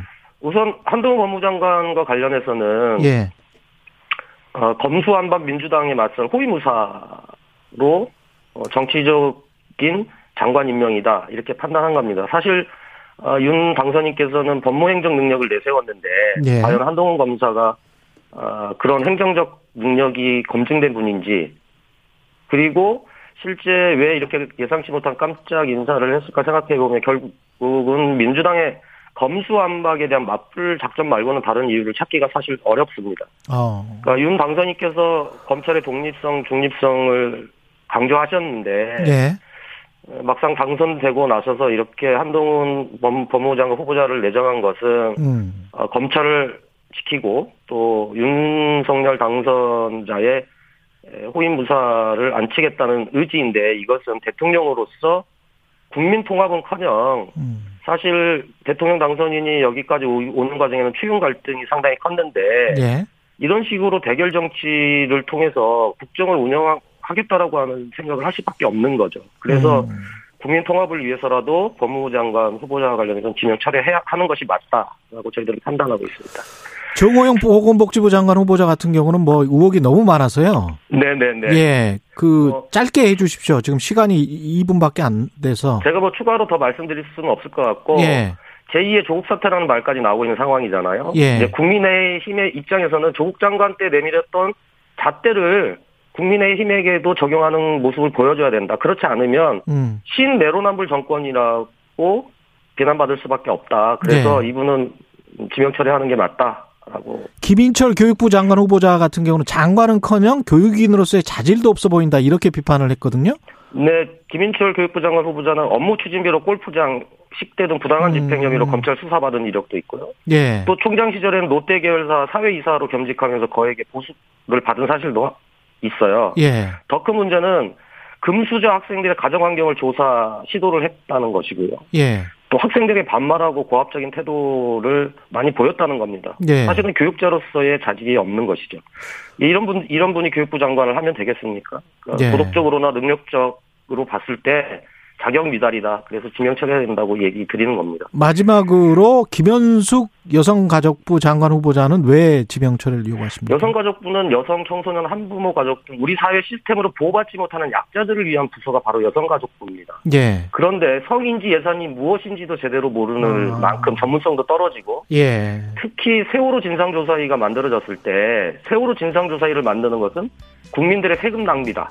라고 할 만큼 인권 감수성도 한참 떨어지는 근데 어. 어떻게 여성 가정부 장관으로 자격이 있다고 할 수 있겠습니까? 거기에 더해서. 예. 김현수 후보자는 박근혜 정부 청와대에서 일할 당시에 노동계약법을 밀어붙이기 위해서 알겠습니다. 언론사에 돈을 내고 기사를 제공하는 관제 여론전까지 펼쳤던 분이에요. 도저히 납득할 예. 수 없는 후보입니다. 배진교 정의당 원내대표였습니다. 고맙습니다.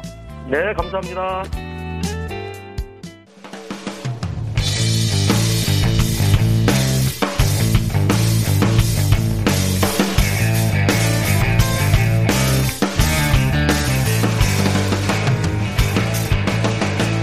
최경영의 최강 시사.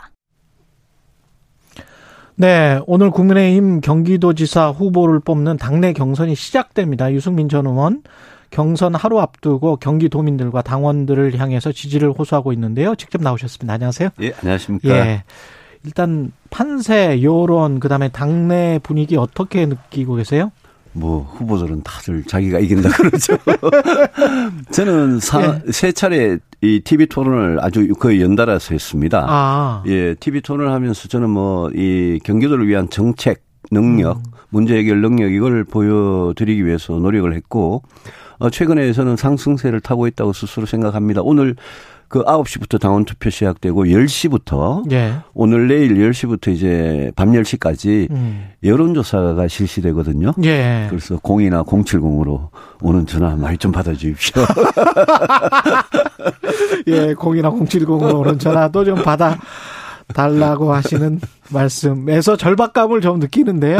그래요. 어, 절박합니다. 어, 그 당내 적합도 항목에서는 김은혜 후보 경선 예비 후보 경선 후보에 비해서 좀 우위를 점하고 계시는데 예. 당원 조사에서 약간 좀 밀린다 이런 느낌이세요? 어떻게 이게, 보세요? 이게 당원 이제 경기도민 여론조사 50%. 예. 그다음에 당원의 직접 투표 50%. 50% 그렇군요. 근데 우리 당원들이 경기도에 12만 5천 명이 넘게 계세요. 오늘 아. 내일 투표하시는 분들이 아. 그 투표를 예. 이제 K보팅하고 ARS를 하는데 음.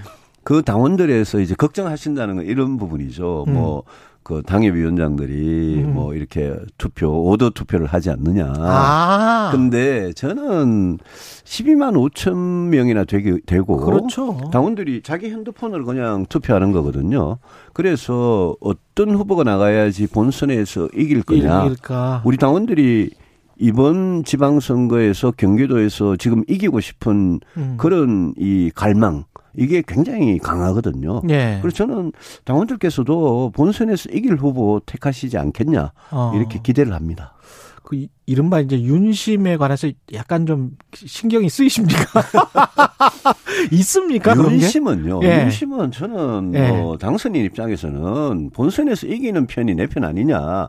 저는 그렇게 생각할 것 같아요. 상식적으로. 그렇, 그렇겠죠. 왜냐하면 같은 당인데. 예, 왜냐하면 예. 지금 경기도지사 선거가 마치 지방선거 전체의 승패를 좌우하는 것 같이 돼버렸는데 그렇죠. 여기에서 지면 음. 안 그래도 지금 국회 보십시오. 인선. 180석 이래가지고 민주당이 완전히 앞으로 2년 동안 국회를 독점을 하고 있는데 어. 어, 윤석열 새 정부가 출범하면서 정말 길을 받으려면 음. 이 국민의 지지 같은 게 필요한데 예. 저는 경기도지사 선거가 그 바로미터라고 생각하고 예. 장선님께서도 당연히 본선에서 이기는 후보 그걸 원하지 않겠냐 음. 그렇게 생각합니다. 당내 경선 중에 지금 네거티브 공방이나 이런 거는 없죠. 저는 뭐 저는 캠페인 시작하면서 예. 네거티브 일체 하지 마라. 예. 지금 이 짧은 시간에 경기도민들께 이 유승민이 도지사가 되면 어떤 경기도가 될 거냐, 음. 문제를 어떻게 해결할 거냐, 이 정책 능력을 실력을 보여주는 것만 해도 시간이 짧은데 음. 제가 무슨 뭐 김은혜 의원님, 예. 어 지금 정치 이제 갓 시작하신 분인데 예. 그분을 상대로 네거티브를 하겠습니까? 그래서 음. 절대 하지 말라고 아주 제가 엄하게 예. 예 요구를 했습니다. 본선에서 지금 쭉 말씀하시는 뉘앙스는 본선에서는 내가 훨씬 더 경쟁력이 있다 이런 자신감이 있으신 것 같은데요. 경기도는 정말 큰 데고 예. 경기도는 크고 할 일도 많습니다. 정말. 예. 근데 본선에서는 경기도민들께서 정말 이 큰 경기도를 어 자기들 문제, 자기 가족의 문제를 해결할 그런 능력을 갖고 또 좀 든든한 그런 도지사를 원치, 원하지 않겠냐. 음. 제가 23년째 정치를 하면서 정치 도 열심히 고민을 했지만 경제, 음. 복지, 안보, 주택, 교통 이런 정책적인 문제에 있어서 누구보다도 열심히 고민하고 대안을 준비해 왔던 그렇죠. 사람이기 때문에 예. 저는 경기도민들께서 그런 부분을 음. 어 상당히 보지 않겠냐. 왜냐하면 경기도가 지금 어 굉장히 문제가 많고 또 도민들 자존심이 상하는 일도 많고 예. 예컨대 서울에서 부동산 실패, 정책 실패 때문에 부동산 비싸, 비싸가지고 경기도로 이사 가신 분들은 갑자기 출퇴근 시간이 두 배 이상 그럼요. 늘거든요. 뭐 두 시간씩 걸리죠, 뭐. 그럼요. 하루에 예. 출퇴근에 네시간 이상을 써야 하는 음. 데서 그런 고- 고통을 겪다 보면 음. 야, 이 문제 누가 좀 해결 안 해주냐. 예. 이런 게 바로 도지사한테 원하는 거 아니겠습니까? 그래서 저는 정말 문제 해결 능력이 있는 도지사를 원할 거라고 봅니다.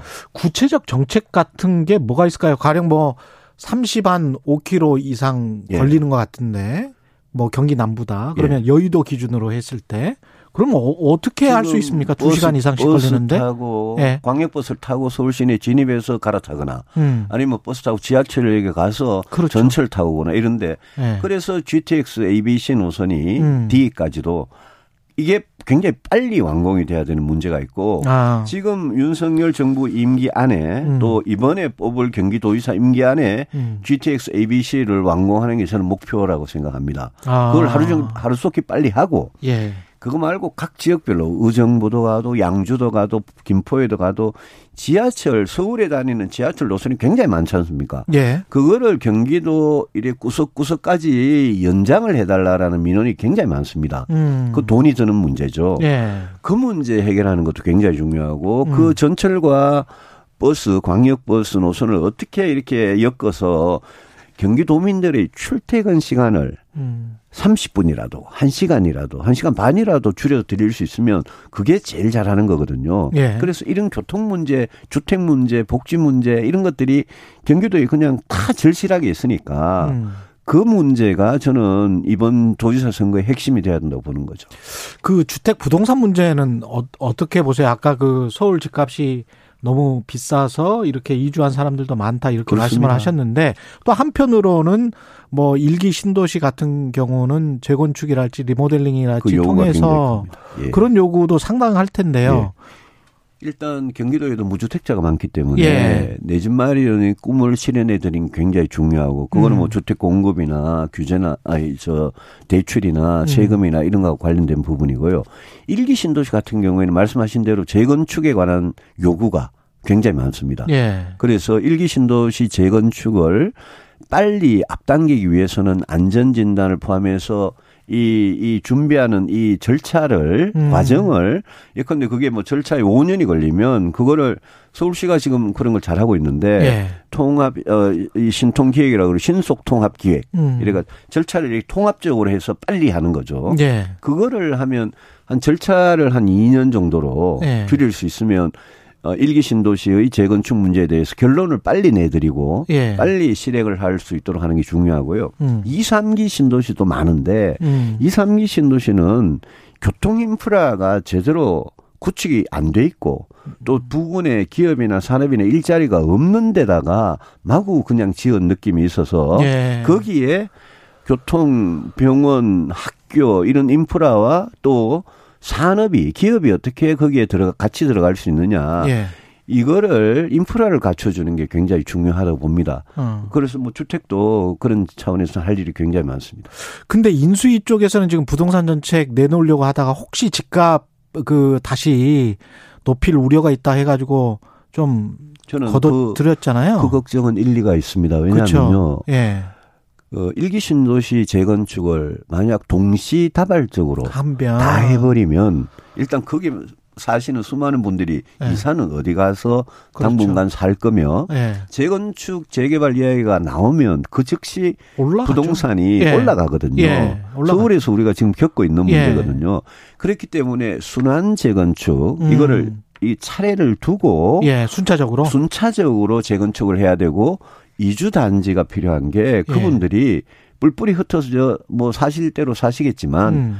그분들 어디 가서 이렇게 살 그런 그런 또 그게 필요하거든요. 예. 그 이주 단지를 건축을 하는 게 필요합니다. 그래서 그런 부분은 서울도 마찬가지고 경기도도 마찬가지고 음. 순환 순차적인 재건축 이렇게 할 필요가 있다고 생각합니다. 지금 교통 주택 문제 말씀하셨는데 그러면서 smart work center 공약을 아, 제가 내셨다면 굉장히 강조하는 겁니다. 이거는 구체적으로 좀 설명을 해 주십시오. 코로나 이후에 우리가 예. 재택근무 많이 해봤잖아요. 그렇죠, 그렇죠. 코로나 걸려도 그렇고 예. 뭐 심할 때도 그렇고 음. 재택근무를 해봤는데 지금 이 중앙정부 행자부 같은 데서도 그렇고요. SK텔레콤, KT, 현대차, 롯데쇼핑 이런 데 보면 지난해하고 올해 음. smart work center라는 거를 예. 만듭니다. 거기는 어떤 데냐면 우리 집에서는 와이파이 잘 안 될 수도 있잖아요. 예. 거기는 ICT 기반이 확실하고 음. 근무 환경이 확실하고 음. 그게 경기도에 사는데 서울까지 매일 출퇴근해야 되는 게 아니라 예. 자기 집 부근에 그런 smart work center가 있는 원격 근무입니다. 그 화상으로 뭐 줌 미팅이나 이런 화상으로 것도 좀 회의도 할 수 있고 아. 그런 거를 다 갖춰진 곳을 예. 만드는 거를 지원하면 어떤 현상이 발생하느냐면 재택근무 우리 우리 코로나 때문에 해봤으니까 그렇죠. 예. smart work center에서 근무할 수 있는 날이 있고 어떤 날은 또 자기 직장에 가서 회의도 해야 되고 그렇죠. 대면 근무도 해야 되니까 예. 그거를 적절히 섞어서 할 수 있는 거를 기업 문화의 어떤 변화입니다 이거는. 음. 근데 거기에 이제 아이를 데리고 가서 아이도 같이 보면서 하는 육아 기능을 어. 결부를 시켜주면 그러면 엄마 아빠들이 정말 working mom, working dad, daddy가 굉장히 네. 좀 편해지는 거예요. 아이를 데리고 간다. 그렇죠. 어. 이거는 이거는 관건이 뭐냐면 기업들이 과연 이걸 원할 거냐입니다. 음. 근데 일부 기업들은 이미 스스로 하고 예. 있고 운영률이 예. 비율이 뭐 굉장히 높습니다 이게. 정부 부처도 하는 데가 있던데. 정부 합니다. 예, 예, 하는 데 17곳에서 있던데. 이미 예, 예, 하고 맞아요. 있습니다. 예. 뭐 서울역 국회 이런 맞아요. 데서 하는 건 다. 정부 부처입니다. 고속터미널 뭐 다 있더라고요. 그거를 민간으로 이제 계속 확산해서 어. 꼭 출퇴근에 4시간을 허비 안 해도 예. 집 가까이서 그날은 근무하는 날 이래 되면 애 데리고 가서 근무 다 하고 할 일은 다 하고 음. 그런 일종의 원격 근무를 가능하게 하는 시스템이거든요. 예. 저는 이거는 꼭 좀 도입해서 예. 경기도 곳곳에 smart work 센터 만들어서 음. 기업들한테 특히 서울에 있는 기업들한테 이걸 홍보를 하는 거죠. 음. 당신들이 원, 원격 근무를 해도 되면 음. 우리 경기도는 이런 인프라가 있으니까 예. 어, 직원들이 좀 원격 근무를 할 수 있도록 예. 그, 그 일에 차질이 없으면 예. 그거를 하면 저는 교통 문제도 음. 원격 근무하는 날은 그 뭐 자동적으로 해소가 돼 버리니까요. 음. 출퇴근 4시간을. 이거는 저는 새로운 코로나 이후에 새로운 라이프 스타일, 음. 새로운 노동의 스타일이라고 생각하는 거죠. 소상공인 대책과 관련해서 경기도 같은 경우에 이제 이재명 지사 있을 때 가장 유명했던 게 지역 화폐였지 않습니까? 근데 이제 그게 제 기억에는 국민의힘이 좀 반대도 했었던 것 같고 그런데 예. 그런 정책들은 어떻게 생각하세요? 소비자들, 경기도민들, 예. 또 소상공인 자영업자들 만나보면 음. 지역화폐 그대로 존치하기를 원합니다. 예. 저는 지역화폐는 장점이 있는 것 같아요. 예. 그분들한테. 돈이 순환이 된다. 그렇습니다. 예. 저는 다만 그 이 특정 업체 이름입니다만 코너 아이라고 예. 지역화폐 운영 대행사가 있어요. 아, 그때 도- 그? 회사가 예. 그 경기도가 그 회사한테 수탁을 한 거죠. 위탁을 음. 한 거죠. 위탁을 하니까 그 회사는 그 업무를 받아가지고 중간에 이렇게 떼는 돈이 있습니다. 음. 아, 수수료를 그게 좀- 수백억이 되거든요. 그래서 아. 저는 이런 지역화폐를 하는 건 좋은데 하려면 예. 경기도, 경기도가 직접 해서 예. 그 수백억 원의 돈을 오히려 자영업자 경기도민들한테 혜택이 돌아가도록 음. 그렇게 하는 게 오히려 맞다고 생각하죠. 수수료가 과다했다. 과다했고 예. 그거는 제가 보기에는 그거는 제가 좀 도지사가 되면 확실히 좀 조사를 해봐야 조사를 해볼 필요가 있다. 경기도를 위해서 무엇을 할 것인지 마지막으로 말씀을 좀 해주십시오. 예. 어, 23년 정치하면서 음. 그동안 정말 어느 정치인보다도 어, 국민들의 문제를 정말 실질적으로 해결할 수 있는 그런 정책 역량을 길러왔다고 생각하고 예. 제가 보기에는 경기도는 대한민국입니다. 여기 경제, 안보, 산업, 복지 모든 문제가 여기에 교통, 주택까지 다 있습니다. 제가 그 문제를 정말 해결해 드려서 우리 경기도민들께서 대한민국 경기도에 사시는 게 정말 자랑스럽게 생각하는 그런 날이 꼭 올 수 있도록 음. 만들겠습니다. 오늘 내일 어, 여론조사 잘 부탁드립니다. 예, 알겠습니다. 유승민 국민의힘 경기도지사 경선 후보였습니다. 고맙습니다. 고맙습니다. 예. KBS 라디오 최경영의 최강시사 듣고 계신 지금 시각 8시 44분입니다. 최경영의 최강 시사는 여러분과 함께합니다. 짧은 문자 50원, 긴 문자 100원이 드는 샵 9730. 어플 콩과 유튜브는 무료로 참여하실 수 있습니다.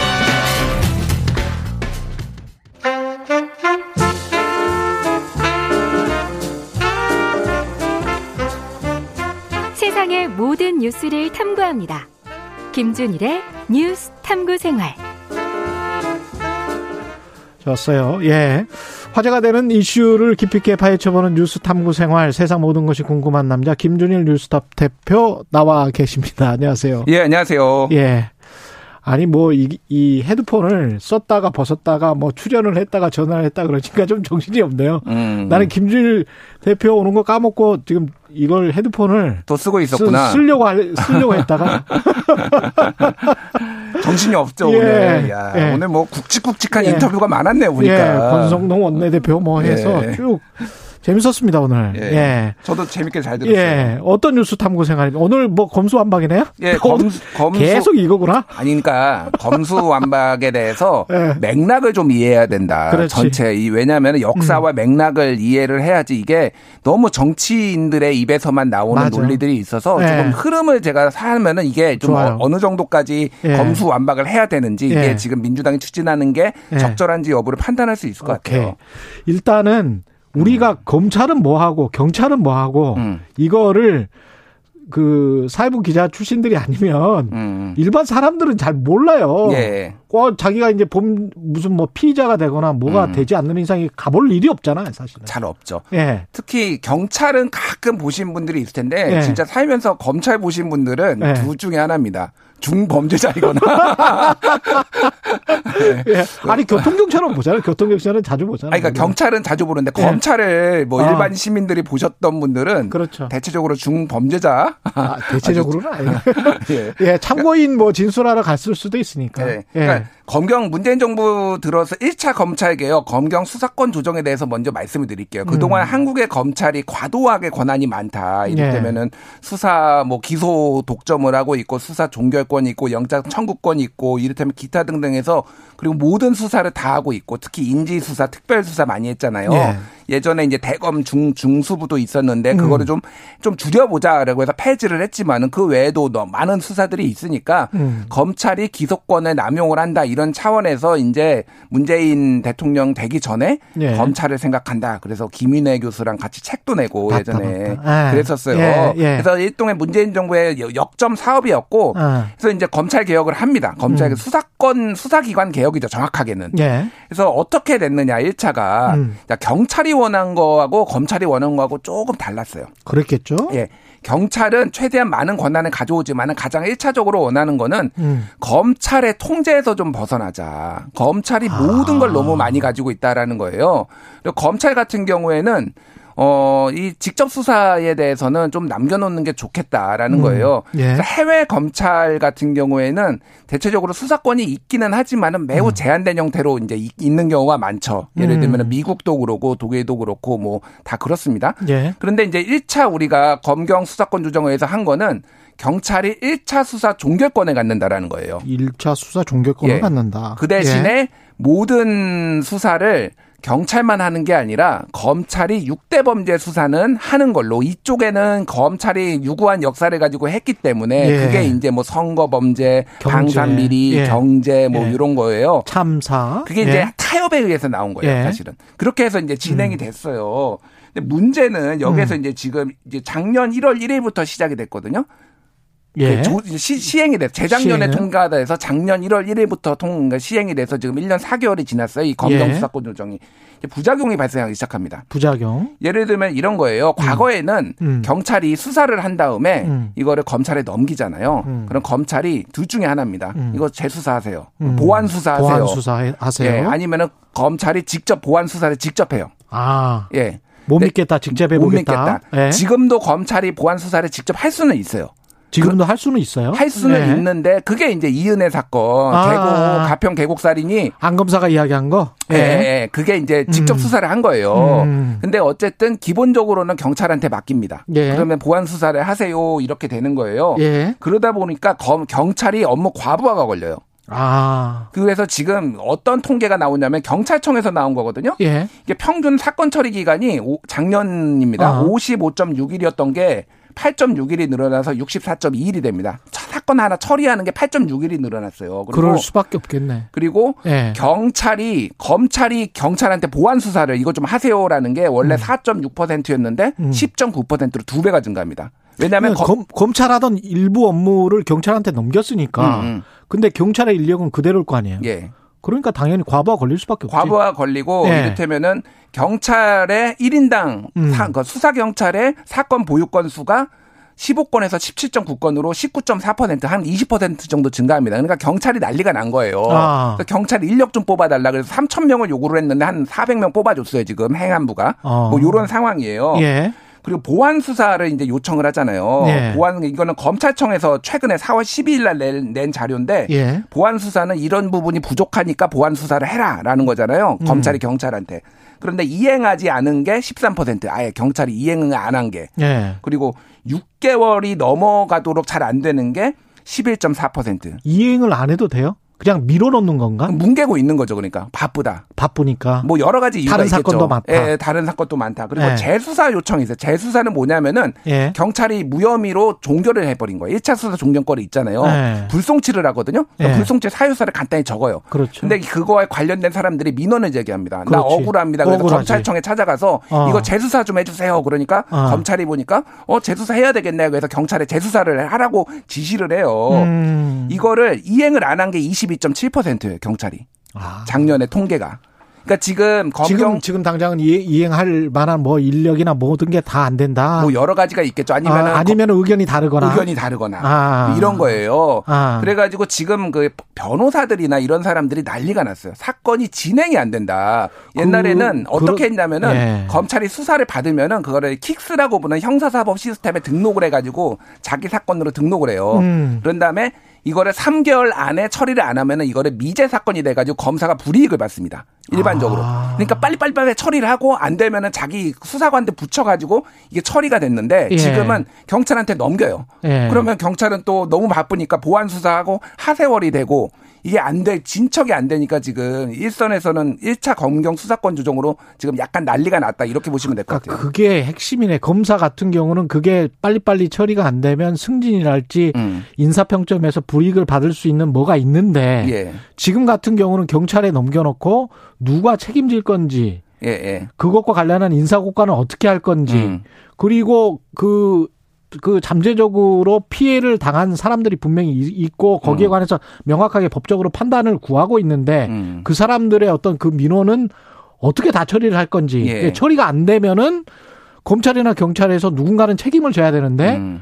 그걸 서로 떠넘긴다는 이야기 아니에요 지금, 지금? 그 상황이에요. 그러니까 그러니까 요 상황에서 검수완박이 지금 시작이 된 거예요. 그래서 음. 검사가 직접 수사를 할 수 있는 권한을 없애고 예. 그리고 요청은 할 수 있는데 이를테면은 영장을 청구를 하는 권한은 이제 사법 경찰로 바꾼 거예요. 제가 제가 민주당 법안을 봤는데 예. 형사소송법에 검사라고 돼 있는 거를 이렇게 사법 경찰로 다 바꿔놨더라고요. 아 사법 경찰로. 예, 예. 그러니까 사법 경찰이 이래테면은 다 할 수가 있게 된 거예요, 경찰이. 그 사법 경찰이라는 그 직종은 새로 뽑는 겁니까? 어, 아니요, 기존에 기존에 있는 경찰이에요. 기존의 검찰 수사관들을 부르는 거예요? 아니 아니요. 그냥 아니에요? 경찰이에요. 그냥 경찰이에요? 수사 경찰. 자, 그러면 이제 어떻게 네. 되느냐. 지금 진척이 안 된 게 쌓여 있잖아요. 음. 그러면 검찰이 이를테면 지금까지는 문제가 있으면은 이렇게 통제를 하고 이렇게 하고 떠넘기기라도 했는데 음. 경찰이 이제는 다 빨리빨리 처리를 해버리는 거예요. 그러면은 이게 어떻게 될 것이냐라는 음. 게 지금 요 논의의 사실은 핵심이 돼야 되는데 현장에서의 지금 논의의 핵심. 그게 돼야 되는데 지금은 음. 이제 검찰의 그거를 정치권에서만 고 얘기가 나오고 있다라는 그러니까 거예요. 전혀 층위가 다른 정치적 공정성 논란 가지고 시작된 논의가 음. 수사 기소권 분리에 어떻게 보면 현장에서는 지금 이렇게 느끼고 있는데 이것과는 층위가 다른 이야기들이 섞여서 나오고 있다는 그런 이야기인 것 같아요. 그러니까요. 그러니까 예. 조금 더 보완을 해드리면은 지금 그 검찰, 그러니까 민주당의 법안을 보면은 예. 어, 예를 들면 검사가 범죄를 인지하더라도 경찰한테 예전에는 검찰이 직접 그 예. 영장 청구를 했잖아요 법원에 음. 지금은 영, 경찰한테 가서 영장 좀 신청해 주세요라고 요청을 해야 돼요 이 법이 이렇게 바뀌면 예. 그리고 만약 경찰이 불법 체포를 해- 한 경우가 있잖아요. 음. 그러면은 검사는 예, 지금은 석방을 명령할 수 있거든요. 이거 불법이야. 근데 그것도 경찰한테 석방 좀 해주세요라고 요청을 해야 돼요.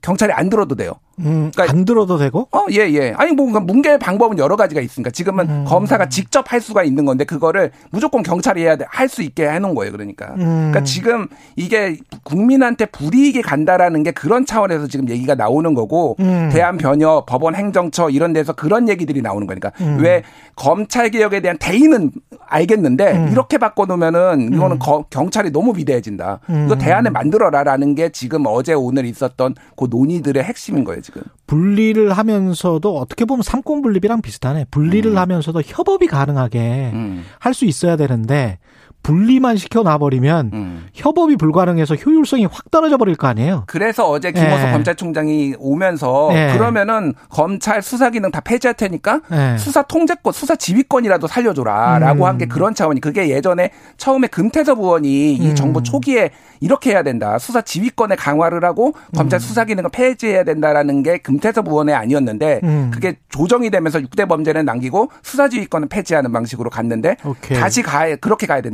그러니까 검정 예. 수사권 조정을 다시 해야 된다는 거예요. 그러면. 다른 나라는 어떻습니까? 다른 짧게. 나라는 예. 대체적으로 검찰이 수사도 제한적으로 하고 수사지휘권을 다 가지고 있어요. 거의 다 가지고 있다고 보면 됩니다. 음. 그러니까 지금 수사지휘권이 없는 거는 좀 문제가 될 수도 있어요. 예. 그러니까 그런 부분들을 사실 민주당이 좀 보완을 해야 되는데 너무 급하게 지금 밀어붙인다 이런 얘기들이 그래서 나오는 거죠. 사회학적으로 보면 우리가 제도, 행태, 문화 뭐 이렇게 구분을 하지 않습니까? 근데 제도를 고친다고 음. 공정성 논란의 이 문화, 정치 공정성, 그 다음에 사람, 검찰의 행태, 그동안의 제 식구, 제 식구 수사기구 감싸기랄지 그런 게 분명히 있었잖아요. 그렇죠. 예. 근데 그게 또 이 제도 때문에 수사기소권 분리 때문에 없어진다. 음. 그건 또 아닌 것 같아. 곰곰이 생각을 해보면. 좀, 그, 좀 신중하게 해야 될 것 같아요. 저는 예. 대의는 알겠는데 예. 좀 신중해야 된다라는 제 그렇죠. 의견을 좀 개인적인 의견을 말씀드리겠습니다. 예, 이게 다 나, 나눠서 생각을 해보면 뭐가 문제일지, 뭐가 최적의 방안일지 이 청취자 여러분들, 시청자 여러분들이 잘 판단을 해 주시면 좋을 것 같습니다. 여기까지 듣겠습니다. 예. 김준일 뉴스톱 대표였습니다. 고맙습니다. 감사합니다. 예. 4월 20일 수요일 KBS 일라디오 최경령의 최강 시사였습니다. 저는 KBS 최경령 기자였고요. 내일 아침 7시 20분에 다시 돌아오겠습니다. 고맙습니다.